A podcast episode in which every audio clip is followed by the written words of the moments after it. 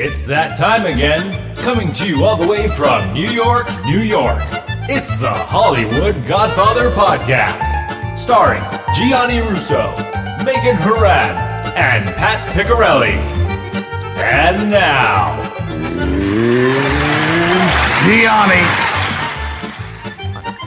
Gianni. Good evening, everyone, and we're back. Hollywood Godfather Podcast, and thank you all for being here. My Gumwari co-author, Pat, is ready to go. Good evening. I'm here. How's everybody? We're good. Megan is very inquisitive tonight. She's got all kinds of questions. I told her to save it for the show. And why don't you kick it off, Pat? Okay, well, for those of you who aren't aware of the Central Park Five case, this was a case of a criminal complaint against five men who were arrested, charged, and convicted of assaulting a woman jogger in Central Park. She nearly died. They were imprisoned quite a number of years, and then somebody came forward and said they weren't involved. Long story short, they were released from prison and awarded by the city of New York $41 million in compensation for their... That drives me crazy. For their unjust arrest. You know, and we did a whole hour on this. And if you want to look, you know, to people who are listening in for the first time, go back in the archives on HollywoodGodfatherPodcast.com or in one of the apps, Spotify, iTunes, whatever. Go back to the episode, which is titled Central Park Five, get a little background on the case. Yeah, it's episode 25, to be exact. Yeah. My contention is, and a lot of other people, that they were, in fact, very guilty, as attested to by a guy by the name of Michael Armstrong, who was a special prosecutor appointed by the state to make sure that this case was handled correctly, because there's so many allegations of these kids being starved and kept up for 42 straight hours, not allow their parents to be there. All this was lies. The parents were in the room when they were interrogated. Everything was done by the book. Michael Armstrong, who had a sterling reputation in the field of the law, said everybody did their job. It's an excellent report. Nobody referred to Michael Armstrong's report in the two documentaries, or the one documentary by Ken Burns on PBS on this case, and the Netflix film called When They See Us, which was produced by Oprah Winfrey and Robert De Niro. While the producers knew about the report, which exonerated law enforcement and the prosecutors, nobody mentioned it. What you just mentioned to me is a shock. I didn't know Bobby was involved with it, or Oprah. I think we talked about this before, but if not, then yeah. No, I mean, because both of those people are so honorable. Mm-hmm. I'm shocked that they didn't vet this out, because just the criminal record, as I know, of these guys, they had so many arrests, and I mean, it was crazy. They were before they attacked this woman, they were... Well, there was a term used back then called wilding. They were part of a pack of up to 20 people going through Central Park and beating people up. And when the police started to come, everybody split up. And these five individuals went on to assault this woman. And that's the impetus of the case. And what happened, by the way, this $41 million that they were awarded was just approved last week by the state of New York. So they finally got their checks cut. They got their money last week, $41 million. They actually got the money. They actually got last week. Yeah, they got the money. Yeah, they were awarded the money several years ago, but they just got it last week. Now, lawsuits are starting to be filed, and one of the lawsuits, I'm just updating people, is against the Netflix film When They See Us. They discuss an interrogation technique that was instituted or invented by Johnny Reed and Associates. This company, Reed and Associates, are experts in interrogation. Now, the story that came out that I have in my hand now is from, I believe it's from New York Newsday, which says Netflix is being sued for its depiction of controversial interrogation techniques. in When They See Us. Now, Reed and Associates are world famous, not for controversial interrogation techniques. They teach interrogation techniques to law enforcement in this country and to law enforcement throughout the world. They're highly respected. This is not a rubber hose operation. These are verbal techniques that are used to get confessions out of guilty people and to exonerate innocent people. Now, one of the lines in When They See Us in this HBO film is a detective is speaking to the DA, and the detective is saying to the DA, you squeezed statements out of them indicating the Central Park Five. After 42 hours of questioning and coercing without food, bathroom breaks, and withholding parental supervision. The Reed technique has been universally rejected. None of this is true. The Reed technique has been universally embraced. It's still used. It's very effective. And the withholding of 42 hours of questioning and coercing, no food, no bathroom breaks, withholding parental supervision, has been disproven by Michael Armstrong's committee. Plus, there's YouTube video of these kids being interviewed, and the parents are there. Nobody brings this up. So anyway, they're being sued by John E. Reed and Associates, and the first thing they want is for the any references to them to be taken out of the movie. So we'll see where this goes, but it's going to court. And I can't see them not losing. That's for certain. No, we'll see what happens. Well, the interesting thing, I think, if I were Netflix, I'd just pull it. It's over with now anyway. It's old news. Why go re-edit it? Why spend any more money on it? Yeah. Well, when you see when there's an HBO movie, it's basically on forever. I mean, you know, they have an initial run, and then it'll be on for the next 10 years. As long as people are watching it, they'll have it on. Well, doesn't go away. Well, if they can make money, I guess so. Yeah, as long as they can make money. I mean, I've been watching HBO films that were done 10, 15 years ago. They're still on. Not as often, of course, but they're still on. Well, right. I could think of one film personally. And they want to be exonerated in a court of law. So hence the suit. Now, this is very unfair. None of this had anything. At first, they didn't even use Reed techniques. They just questioned these kids, and they just were talking. They started confessing. They were turning each other in. Right. They were very explicit in what they did. So anyway, we'll keep the audience updated. But this is a civil case, and this is going to take some time. Well, I doubt it's going to court. It'll be settled out. I hope they don't go out and spend all that money right away. Jesus. New York crazy. Tax dollars at work. $41 million. Insane. Well, thanks for the update, Pat. Yeah, and I know our audience, as I am, is so interested to see that woman in particular and everybody else get their due. Yeah, Linda Fasti. And these kids should go back to jail. Anyway. I think the tide eventually will turn, and you're going to see lawsuits like this from a lot of people. And it's, you know, all people have to do is pick up the state-ordered report. Right. Nobody's even making reference to it. It's maddening. But anyway, I'll keep the audience updated. I've been following this case since it's occurred, and I'll let you know. All right, please. And Megan? Okay. So, all right. Why don't you? All right. So recently on Instagram, I saw a post, and it was referring to a book that came out by a man named James Kaplan.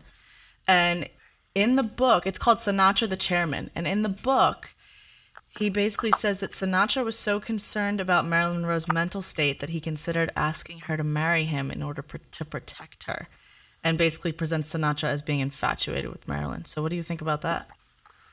Who wasn't? Well, I was infatuated. I only knew her for 4 years. I mean, but, you know, I've spent a lot of time with Sinatra in drunken states, and my grandfather I always quote him, always said that children and drunks tell the truth. That is true. And we've had... How do you know that? Anyway. Not that young. Not that young. Come on, guys. So anyway, basically he, Sam Giancana, Bobby Kennedy, Joe Kennedy, and Buddy Greco, we all spent the last 4 days of Marilyn's life together up in Lake Tahoe at a resort called Cal Neva. Right. And the only reason I'm bringing it up as part of her career, she was always around Sinatra. And Sinatra, I mean, I've seen them all in Jack and Trotta's swimming pool in his backyard at Sands Hotel, swimming nude at night. Oh, my God. So, I mean, if you love Marilyn, there was so much to love. But the thing is, him marrying her, I don't know why he would do that. I mean, it's crazy. We all had a compassion for her. She was all like the baby sister in this sexy body. And how do you look at her? How do you justify it? Mm. And what did they go on to say, though? So there was one article that I found, and they quoted somebody saying that Costello. Got my Franks confused. Yeah. Frank Sinatra actually went to his lawyer and told him, I think I'm going to marry Marilyn.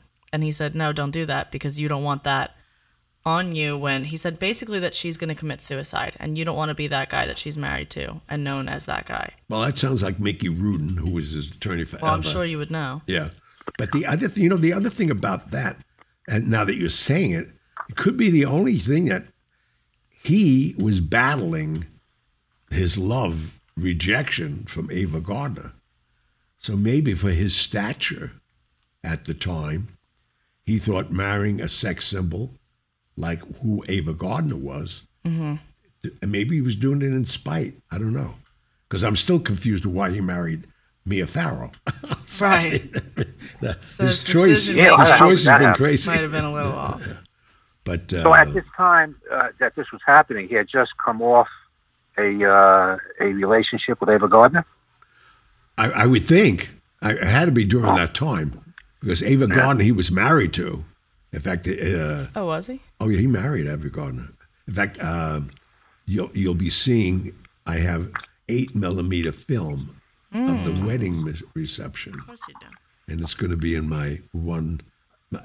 Pat, you know I'm doing a one-man show on our book. Oh, yeah, you mentioned it, yeah. It's basically finished, so... But... When do you start? When's the first show? Where's the first show? First show is going to be on February 9th at a place, I'm breaking it in. It's an amazing cocktail place. You got to think about it. It's called My Father's Place. It's in Roslyn, New York. And when they called me, I said, are you kidding? I said, let me call you right back. And I hung up and looked up what it was. It was amazing Suffolk Club. And the acts they have there. So I figured this is a great place to break it in. So I'm breaking it in there. And then my friend Tom Cantone, who's the head of the entertainment world of Mohegan Sun, they booked me for all their properties. And I'm starting on their property on March 7th in Fallsview Casino and Resort in Niagara Falls, and then working my way across the country.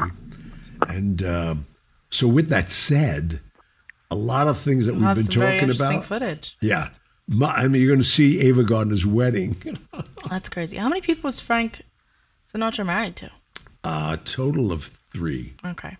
His wife, Nancy, who he called every day of his life. Really? Till he died. And she just died. She just died, yeah. She was 101. Oh, wow. And then Mia Farrow, the only 3 I knew about. You know anybody else, Pat? Barbara Marks. Oh, Barbara. I'm sorry, the last one. Okay. I have such a mental block. There were 4. 4. That's right, 4. 4. But you said when you and I spoke once that he tried to kill himself over the Ava Gardner thing. Oh, my God, yeah. Thank God for his agent. The agent is James Woods, not the actor. James Woods was a big agent for William Morris, and he happened to be representing Sinatra at the time. And fortunately, his neighbor, an elderly lady, smelled gas coming from Mr. Woods' apartment. So she called him at his office and said, there's a terrible odor of gas. Are you home? He said, no, I'm at work. He said, should I let the super know? He said, of course. And the super opened the door, and Frank Sinatra had his head in the oven of James Woods' house. And he did such damage to his vocal cords, that's why he didn't sing for 2 years. And it was all because of Ava Gardner. Now what I'm about to tell you is really bizarre, because this is why Sinatra was so mad of how Mario Puzo portrayed him in getting the role from Here to Eternity. As Johnny Fontaine. As Johnny Fontaine in the movie. Right. But getting in real life, Sinatra getting the part of Here to Eternity that he won an Oscar for. Okay. They said, as Mario Puzo tried to say, he went to the mob. But Ava Gardner felt so terrible that she destroyed this guy's career. And she knew about him trying for him to play Maggio in Here to Eternity. She went to Old Man Cohen's wife. They were in the same bridge club. Huh. And this is the producer. The producer, saying, you know your husband has always wanted his way with me. And this is, I mean, I think this is so commendable of Mrs. Cohen. And she said, I know my husband plays around. She said, but I can't believe you're asking me to have permission. What a weird conversation between two women. Yeah, but you know what? This is Hollywood. Hollywood. Yeah, weird things going on, I guess. No kidding. There. But you ready for this, though? It's an alternate universe. But go ahead. World? The old lady said, you love him that much? And she says, yeah, I don't know what to do for him. This is the part he needs, and your husband will not put him in the movie. She said, I will just turn a deaf ear as I've always did.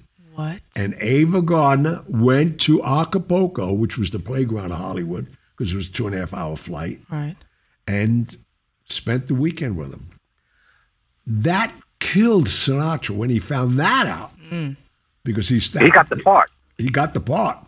And then he found out how. And he found, because all of a sudden, what was the, why the change of heart? Yeah. After the guy was so adamant that you'll never get to this part over my dead body. And that only dug a deeper hole. So in analyzing all of that, maybe he thought a way to get back at her, and now he's back on top. He wins the Oscar. Mm-hmm. And Marilyn Monroe was available and desperate. Always was. Always. And she loved Sinatra. I mean, Sinatra had his way with her for years as friends. I mean, that whole thing, I can't believe it. I mean, how many people traded her around? Oh, my God. It was like insanity. Insanity. And in fact, I mean, I only had a 4-year relationship with her. And I get a call from her saying, I'm on the airport. I'm flying in. And I went and picked her up because she'd come in. She didn't want any entourage or nothing. And she'd have a dark wig and sunglasses and a trench coat. Mm-hmm. She looked like Mike Hammer. But, old disguise. If our audience don't know who Mike Hammer was, but Mike Hammer was a detective on television who dressed like that all the time. Mm-hmm. So anyway, I picked her up. And this was like, I remember it to the day almost. It was like 1960 in the summer. Mm. She just finished doing a movie called The Misfits. Okay. And 2 days after wrapping the movie, Clark Gable, an actor's legend in the industry, every woman loved him from, you know, Here to Eternity, Gone with the Wind, and so many great things. 2 days after they wrapped the movie, he drops dead. Now, I have Marilyn Monroe in a taxi coming from JFK, right, going to back to New York to the Waldorf. Frank Costello always had a room for her. And she's hysterical crying that I killed him. I said, how did you kill him, Marilyn? She said, well, I was so enamored with him, and we had such a thing through the whole movie that he would make love to her 2 or 3 times a day. And he was an old man at that time. And I know Marilyn, I mean, she's like an infomaniac when she loves making love. Okay. So I could understand maybe she did kill him. Wow! Oh my gosh! You know, I'm gonna write this down. Get Clark Gable's diet. I mean, three times a day, huh? What the guy? What was this guy ingesting? But anyway, interesting story. Yeah, he was a wreck anyway. By that time, he was. I mean, he was a stone alcoholic. He was in bad shape, but he was a rugged guy. I mean, he was a good-looking guy right up till the end. Yeah. But I mean, the men, the conversations I've had would never surprise me. That surprises me. And the only way I'm justifying in my own head, right, as we're speaking, is that maybe that was the thing. He was going to get back at Ava and marry her. Right. But, you know, I've had conversations when I did a film called Lepke with Tony Curtis. Mm-hmm.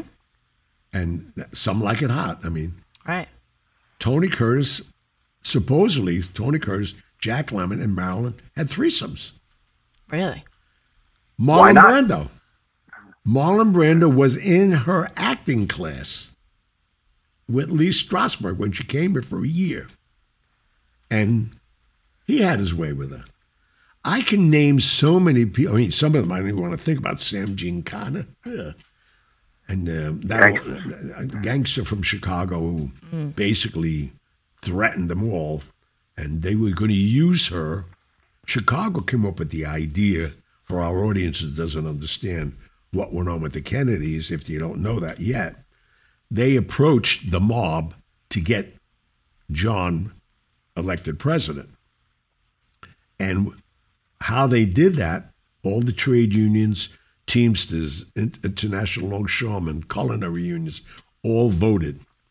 And what the business of the first few days, they were going to invade Cuba and the Bay of Pigs.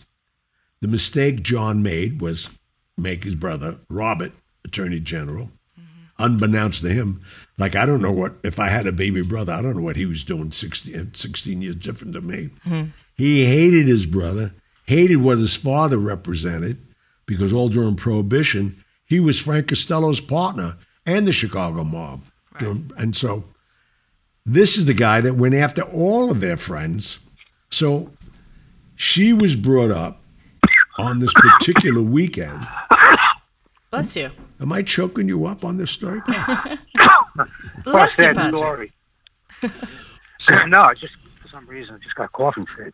So anyway. Must be the air here. But the thing that happened, like they were going to, like they blackmailed J. Edgar Hoover many years ago in Chicago. They stage a crush the dressing party, and they have him dressed as a woman and some other woman or man having his way with him. Mm. And so for the years he denounced that there was even the mob. Okay. And he always said there's no such thing as mafia because they had him. But what they were going to do this time is get the two Catholic brothers together one more time, get Bobby and John. They had the room all set up, not with sophistication we have today, and they were going to get them photographed, and that would be the end of both of their careers if they didn't calm down and shut up, right? Because they'd go public with these two wonderful Catholic boys who are married, having their way with a movie star. That didn't happen. She went crazy, screaming, I'm going to go to the press, and the rest is history. We know that. But she was dead, what, 4 days later? Yep, 4 days later. And there's all kinds of rumors about that. And so with that said, this lady, as I know her and as I knew her, we both got together because we both needed a hug. Right. And so that was her way of thanking the male species for being nice to her. Hmm. So this book also says... Oh, you're welcome. Yeah. This book called Sinatra the Chairman also says, there's a quote from someone named Jilly Rizzo, and it says that she said, yeah, Frank wanted to marry the broad, but she said no. And Jilly Rizzo is a man or a woman? Jilly is a bodyguard. His wife was famous. This is a little trivia nobody knows. His wife, called Honey King, was an abortionist with Frank Sinatra's mother. Really? In New Jersey, early on. That's interesting. And she married Gilly Rizzo, who went on to open a restaurant, famous nightclub restaurant on 42nd Street, right off 8th Avenue. And it was called Gilly's, and it was a hang for everybody. Mm. Then went to Chicago, when Frank ran to Chicago, and then he realized he's going to be owned by two mob families now. Right. They opened the Gillies in Chicago. Huh. Then they opened the Gillies West in Miami. Then they opened one in Palm Springs, rather. So Gilly was his confidant. Right. He traveled with Frank. So the only person that was with Gilly almost 24/7, with Frank, was Gilly. So if Gilly says that? I would think maybe she did say that. But again, talking about that, I think now that it's out in the air, and if Gilly said it and Mickey Rudin told him not to, it probably happened. So you think this guy who wrote the book is telling the truth? There's so many rumors out there. Or you can see it that it would be logical. That's what I'm saying. It would be logical, and it would be logical for her not to want to marry Frank. Yeah. Because, Frank was instrumental early on with using Marilyn Monroe to seduce JFK. Oh, really? And if our audience is old enough or goes into the archives, Frank Sinatra, when he did the main event at Madison Square Garden, she got in the ring, what was like a ring. They made it look like a fight. But she sang Happy Birthday, Mr. President. Oh, I have seen that video. Which blew up Jackie O, which nobody knew this one. Jackie O flew to see her father-in-law because Jackie O didn't want to go along with him becoming president. Really? And they knew it was hard enough for him to become president, but a divorced Catholic getting elected would never happen. So she made a deal with Joe Kennedy. Nobody knows what that was. So she went to Joe and said, that was it. That's the straw that broke my back. Uh-huh. She's on national television singing Happy Birthday to my husband. So that rumor went around a while that Jackie O maybe ordered Marilyn's hit. Oh, my gosh. Which nobody knows. That's a rumor. Yeah. But I was there. Conspiracy theories. But I was there to see what really put the nail in her coffin was at Cal Neva when she went ballistic. She said, I want nothing to do with the Kennedy brothers anymore. I'm done with you guys. Really? And John didn't show up. John never came that weekend. We were supposed to. And she said, I'm going to the press. Well, when she said that in 1962, the press wasn't readily available as it is now. Mm-hmm. I can get Harvey on the phone at TMZ myself in an hour and they'd be here. But with that said, that's why my theory, and it's being backed by so many accounts right now, my theory is the only one that had a reason to kill Marilyn Monroe was Bobby Kennedy, because he was gearing up to run for presidency, and that was long before his brother was killed. Mm-hmm. So he thought he was in line. Right. He didn't realize they already made a deal, the mob, with LBJ, Lyndon Baines Johnson. He had the next 8 years. So with that said, it was right after that she left there, and days later, she was dead. That's crazy. So it's Marilyn's life. Too much of a coincidence. Yeah, too much of a coincidence. And Marilyn's life is like, it's so bizarre because, when you think of them people, even being married to Joe DiMaggio, Arthur Miller, these people are all, And he wrote a movie for her. Really? I forgot the name of the Arthur Miller that she started the movie with. Huh. So it's Marilyn, again, I have such an affection for her still yet because we were friends. Right. I needed a hug. She needed a hug. We both had some parallels when we were 12 years of age. She was in an orphanage, and she told me one of the first intimate times I was with her, when she said, I used to look out the orphanage window, and I saw Warner Brothers Studio. And she said, someday I'll be on that lot. And I was in Bellevue on 30th Street. I used to look out my window when I finally got a window and look at the Empire State Building. And I said, someday I'll be uptown. So, that whole parallel and all that stuff. Okay, Pat. 57 years after her death, and she still has star power. Oh, my God. Oh, yeah. My gosh. Even today, Kylie Jenner was posting photos. She did a cover of a magazine posed as Marilyn Monroe. Yeah. Well, she's still so incredibly relevant. Kylie, to me, is the only innocent ones out of it. So I can't take it. Kylie's the one. Yeah, no, I don't know about innocence there. Well, I'm talking about she didn't get to her fame by doing porno films. Oh, okay, I see what you mean. That's what I'm talking about. Okay, she wasn't the catalyst of it all, is what you're saying. No, yeah. Well, she was the youngest, so she kind of followed into it. And that's why I'm saying so. I would take that as being naive, but I still think anyone trying to portray Marilyn Monroe is a sacrilege.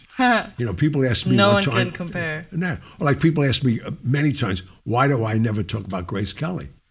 To me, it's like talking about the Blessed Mother. I can't talk about Grace Kelly. Grace Kelly's got such a position in life. She's that iconic person. That's funny. That's sweet, though.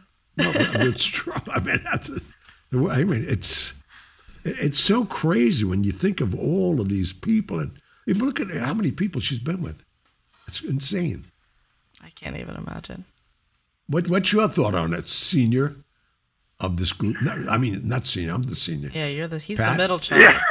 What's your thought? I don't know. I just find it. There are very few people in the entertainment world who that's able to. She's worth more now than she was worth alive. I mean, her estate, whoever's got her name, her family, they're making tons of money off her still. Oh, I'm sure. But it just amazes me that just a picture of her. How many Marilyn Monroe books have there been? Oh my God, mean, yeah. Hundreds. I mean, and there's always something different than these bios. It's amazing, her. And Elvis Presley. Oh my God! Yeah. Will never die. Icon. And aside from those two, I can't think of anybody else who was. There's that one more that I don't even want to put him in that category. There's one more person that just goes on forever. Michael Jackson. That is true. That pedophile. But I mean, his but not with class, tainted. Class or style, though. I mean, his estate is still making money, probably more than when he was alive. But too many scandals involved, too many everything. Well, right. With Marilyn Monroe, she's just viewed as this iconic person who had it all, died at a young age, and she'll be forever young, forever sexy. Right. She'd be 85 if she was alive now. I mean, that's true. Yeah. She's kind of involved in that image. Yeah, we all think of her the way she was. Right. I always had one. People used to say to me, "How would you describe Marilyn Monroe?" I would describe Marilyn Monroe as a little girl locked in a sexy body, because that's who she always was. Her giggling, her little childish things. Sometimes I used to think, like, is she all right? Is she right in the head? But it's sad and. It was a good show, though. A good topic, though. It's crazy that you knew her. That's still crazy, these people. Oh, it's still crazy. I think very underrated is an actress, particularly if you see The Misfits. Oh, well, I haven't seen that. I should. Well, that. You see that, and go ahead, sorry. It's interesting that you should say that. That was after she came here for a year to study acting. See, the Xanax had the way with her. And they only told her, you'll be a sex symbol, and that's it. They would never give her. When she used to ask for her, she'd get scripts and read them and bring them to her. She said, I want to do it. They'd laugh at her. Mm. That's when she exiled herself and came to New York for a year. Wow. And that's when I got to meet her. And she was staying at the Waldorf as guest of Mr. Costello. And, nobody knows how many times I've seen her in my life. Because we'd sneak out at night.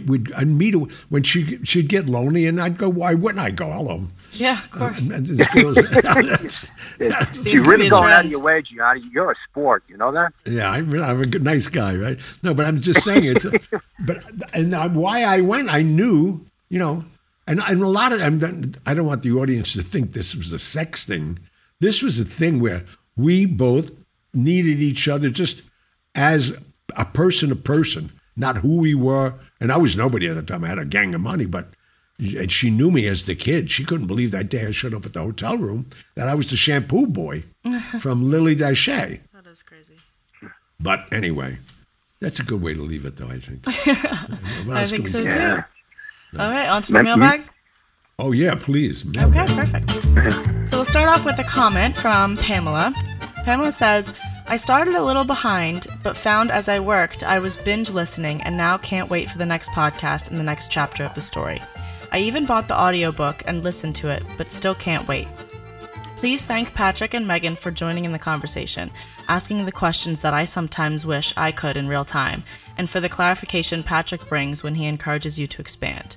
Sometimes it feels like we're old friends sitting around the table and talking about the past, sharing stories and memories, a plate of pasta and a bottle of fine wine. Thank you for the escape. Wow, that is great. Isn't that awesome? Very well put. Wow, I mean, beautifully written as well. Pamela? Yeah. Pamela, yeah. Pamela, I'll tell you right now, this is what we were trying to create. We were trying to create an atmosphere where our listeners are basically overhearing a conversation. Right, they're right here with us. Yeah, at our dining room table, which is where we're sitting. That's correct. But that was so well put. And please write in again. We'd love to hear what you think of some of our stuff. And that's exactly what we were trying to create. Mm-hmm. I mean, absolutely. So you got to thank yourself because she thought you was talking to me. She wanted me to thank you for your participation. Yes, she wanted you to thank me. So right. You're welcome. So I'm thanking you. I'm so confused. Anyway. What? Who's on first? I'm thanking you for thanking me. Yeah, right. All right. So next one is a question from Sebastian for Gianni. Sebastian asked, what was the most challenging task you ever received from Frank Costello? Whoa. It wasn't until after I knew the task. What was that? I would have to say. Well, then they were sending me on errands and arranging the assassination of John F. Kennedy. And what was your errand again? But I never knew the target until I was on the Verrazano, on the Independence, going under the Verrazano. And I was confused of why I'm leaving the country. He knew I was going to come off the boat. He had arrangements for me to get picked up in Barcelona. And we're going under the Verrazano Bridge, and they announce Kennedy, John F. Kennedy, the president, been shot in Dallas. Didn't say he was dead. And I got a cold chill on my body saying, like, oh, no. See, I thought they were going to kill Bobby Kennedy. Right. Because when he was in Marcello's backyard, screaming at him and locking him up, Marcello says, you are a dead man. Right. And I thought it would be Bobby, which makes more sense. They already controlled John. Why not kill Bobby? And when I got to know John on a nice level, actually, for the months, especially the year or two going, building up from when they were starting to run him and do all that stuff. And I liked the guy. I mean, him snorting coke and stuff like that. I was confused as a kid saying, this guy's going to be the president of the United States. Yeah. But I would think that. But you know, if you think about it, if they would have targeted Bobby, now you have to deal with a really pissed off president. So take out the president and scare the hell out of Bobby because he doesn't have the power. I mean, he's the attorney general. But your brother's dead. Your career is over unless you want to run for president 6 years from now. Right. No, they did it right. They got the right guy. That's an interesting perspective. Yeah. Well, I'm just saying, as far as me as an individual, whether they got the right guy or not, that was the hardest after digesting all the places I went. I went to all the same places that I went 2 or 3 years prior to get him elected. I should have figured it out. But that's the hardest thing that Mr. Costello gave me. Yeah, that's crazy. Yeah, that's a crazy one. All right, next one is from Maria for Pat. Maria asks, what was the scariest moment during your time in the police force? Oh, that's easy. 1972, I believe it was, and I was in a unit called the Tactical Patrol Force, and we went to precincts with high crime rates. That's what we did. Every night was a different precinct, and at that time in the city, practically all the precincts were high crime. But this particular night, we were working in the East Village. That's the 9th precinct. It was a January night, very, very cold, and the TPF for the most part worked in pairs. In fact, we always worked in pairs. We never walked by ourselves. We were on the devil's advocate like you do me. What's a PTF? Tactical Patrol Force. Okay. And, yeah, it's we patrolled high crime areas. When the cops in the precincts couldn't handle what they had, they called us in. Anyway, on this night in question, I was walking with my partner, who fortunately was white, and you'll find out why in a minute. And the last time I looked, I was white, and we're walking down the street, and we passed two precinct cops. Now, be aware that we're not from the precinct. We're in the Tactical Patrol Force working in the precinct. These two cops were assigned to the 9th. It was a black and a white cop. Gregory Foster was the black cop, and Rocco Laurie was the white cop. And I'll never forget these names until I draw my last breath. We passed them on the street. They're in uniform like us on patrol. They're walking one way, and we passed them. Hi, how you doing? We didn't stop. We just passed each other and have a nice night. And my partner and I go over to a coffee shop on 14th Street called Yaya's. I'll never forget this place. And just to get out of the cold. And about an hour later, two assassins from the Black Liberation Army, who was a black radical group whose purpose was to start the next race war. And to meet that end, they were killing cops, primarily in New York, some in San Francisco, but they really caused hell in New York. And they looked for black and white cop teams. They killed two in Harlem prior to that, about 6 months prior to that, Piagentini and Jones, black and a white cop. They call in a phony run, and they were going, a call for service. And these cops were on their way into a tenement. It was a housing project, and they were assassinated from behind. In this particular case, they walked past Foster and Laurie, whirled on them, and shot them in the back and killed them. And it was really brutal. They shot their eyes out, shot them in their genitals. Oh my gosh! Now, and I'm thinking, to this day, if I was with a black partner, that could have been me. Oh my gosh, that's crazy. Now, was this going on throughout the United States? It shook me up then, and it shakes me up even to talk about it. And naturally, I went to the funerals. It was the biggest cop funerals in department history then and now. Oh wow! To give you an example, they were buried.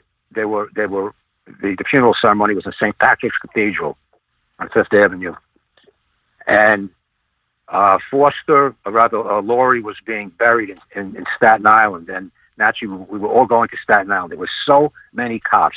There had to be 70,000 cops on Fifth Avenue from all over the world. That's crazy. This Black Liberation Army was this was a big deal at the time. Anyway, by the time the first car from the NYPD arrived in Staten Island, the last one still hadn't left St. Patrick's Cathedral. Oh, my gosh. That's how many people and vehicles there were. This was, for the NYPD and other police departments, this was a horrendous time, but I was there. I was so close. What year was this? So who knows? This was 72, I believe. That's crazy. 1972. Yeah. Now, I'm totally naive at any of that because in 72, I'm coming out with The Godfather, and I wasn't really living in New York. I was in hiding.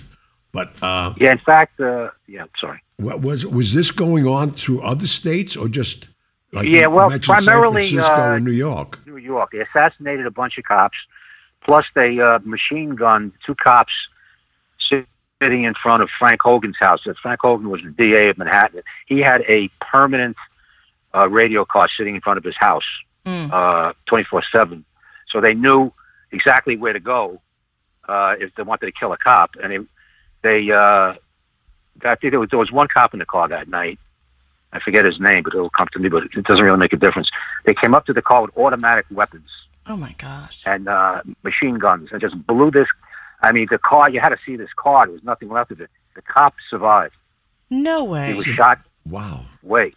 Shot numerous times. He survived. But there was a book called Target Blue, if any of the listeners want to read it. It's still in print by a guy by the name of Robert Daley, who was the Deputy Commissioner of Public Information. He wrote the book about the BLA, Black Liberation Army, and its fight to assassinate and its goal to assassinate cops. Most of the book takes place within the confines of the city of New York. Fascinating book. All these BLA people met untimely deaths. They try to shoot it out with some cops. Most of them were killed. Joanne Chesimard, who was the female, well, she was known as a female spiritual leader of the BLA. She murdered a state trooper, a New Jersey state trooper in New Jersey, named Warner Foster. She escaped to Cuba. Castro took her in. She was convicted in absentia of killing this state trooper. She is still there. She's still in Cuba. Really? She teaches school. And she's still alive? She's still there, yeah. And up until 6 years ago, she was in the phone book. She's she changed her name to an African name, Asante something. But she's still there. Now, what amazes me is, you know, Trump, as conservative as he is, didn't demand her return. She's been convicted. He hasn't done anything to get her back. Didn't Obama do that, though? Obama was the one that opened the Cuba up again. Yeah, Obama did it, but Trump inherited Cuba as newly opened. I mean, he's the president. He could do anything. He could stop flights going into that country. He could turn this woman over. She murdered a police officer, was convicted of it, admits to it. Castro took her in as a political prisoner. Wow, that's crazy. And she remains in Cuba today under Castro's brother, Raul, who's now the president. And this administration has not done a damn thing to get her back. And as much as he sprouts conservative talk and law and order and I love cops, he's never done a damn thing to get this woman back. Let me ask you a question. Knowing Donald, I mean, not that I know him that well, but I've known him since 95. Do you think he knows about it? Oh, of course he does. I mean, one of the first things that the State Trooper Association, the fraternal organization, did when Trump was elected, they brought this back up into the press, and they said, now we assume that something's got to be done. Obama wouldn't do anything because he was a little bit of a pacifist and didn't want to get involved, wasn't a big fan of cops to begin with. But now we've got the Donald here. He's going to get her back, and she's going to get her just due. Jersey still has the death penalty. Well, I'm going to tell you something on air, and that's how emphatic I am about it. Would you send me an email tomorrow, and I will get it to one of his closest friends?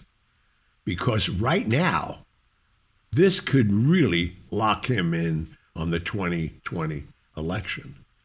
He's aware of all this, Gianni. He knows all this. I know, but granted, I think it's a great idea. If you have an in, I got the best in the world. Oh, right to him. It just mystifies me. Like you say, it would increase his, waning popularity if he had any at all. I mean, just for people bring her back and try her and find witnesses. Don't need all that. She's convicted. Huh. No, I would. I mean, just because of it's like the Central Park Five. Why should people get away with this stuff? Go online and look up Joanne Chesimard, and they'll give you her African name. But there's video on her up until recently giving interviews.